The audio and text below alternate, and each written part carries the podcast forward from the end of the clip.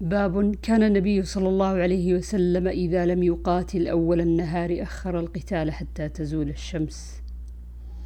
عن سالم أبي النضر مولى عمر بن عبيد الله وكان كاتبا له قال كتب إليه عبد الله بن أبي أوفى رضي الله عنهما فقرأته.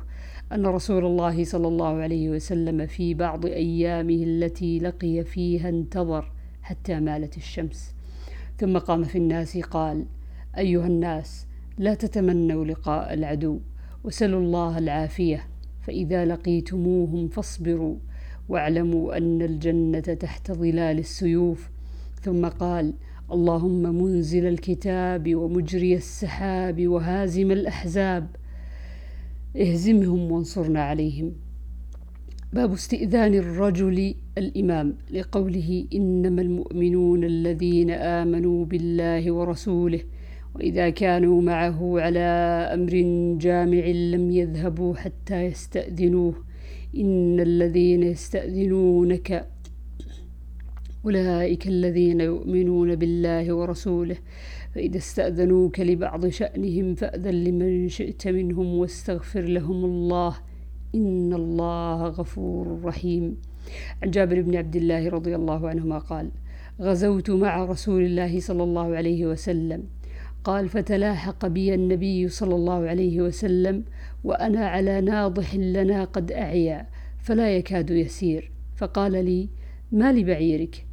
قال قلت عي قال فتخلف رسول الله صلى الله عليه وسلم فزجره ودعا له فما زال بين يدي الإبل قدامها يسير.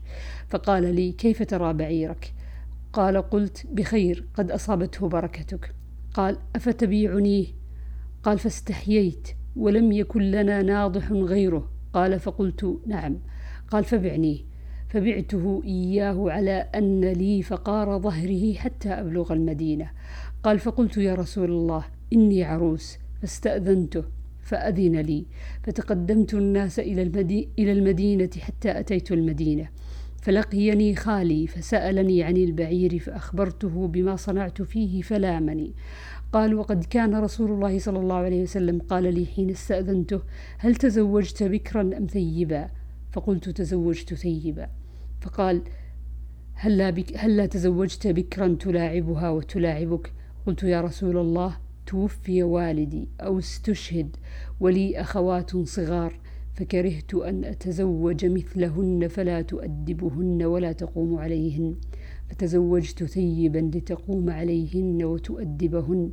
قال فلما قدم رسول الله صلى الله عليه وسلم المدينة غدوت عليه بالبعير فأعطاني ثمنه ورده علي.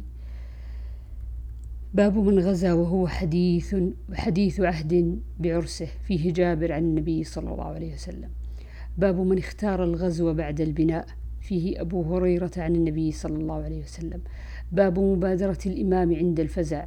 عن أنس بن مالك رضي الله عنه قال كان بالمدينة فزع فركب رسول الله صلى الله عليه وسلم فرسا لأبي طلحة فقال ما رأينا من شيء وإن وجدناه لبحرا. باب السرعة والركض في الفزع.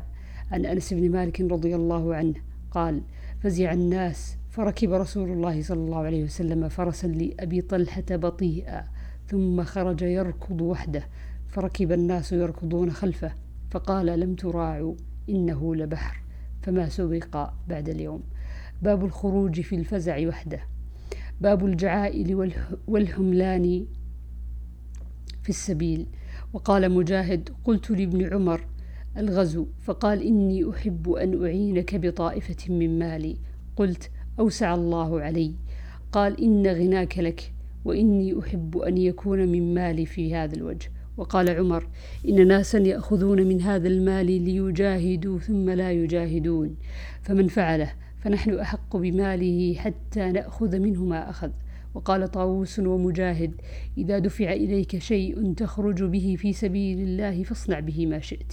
وضعه عند أهلك.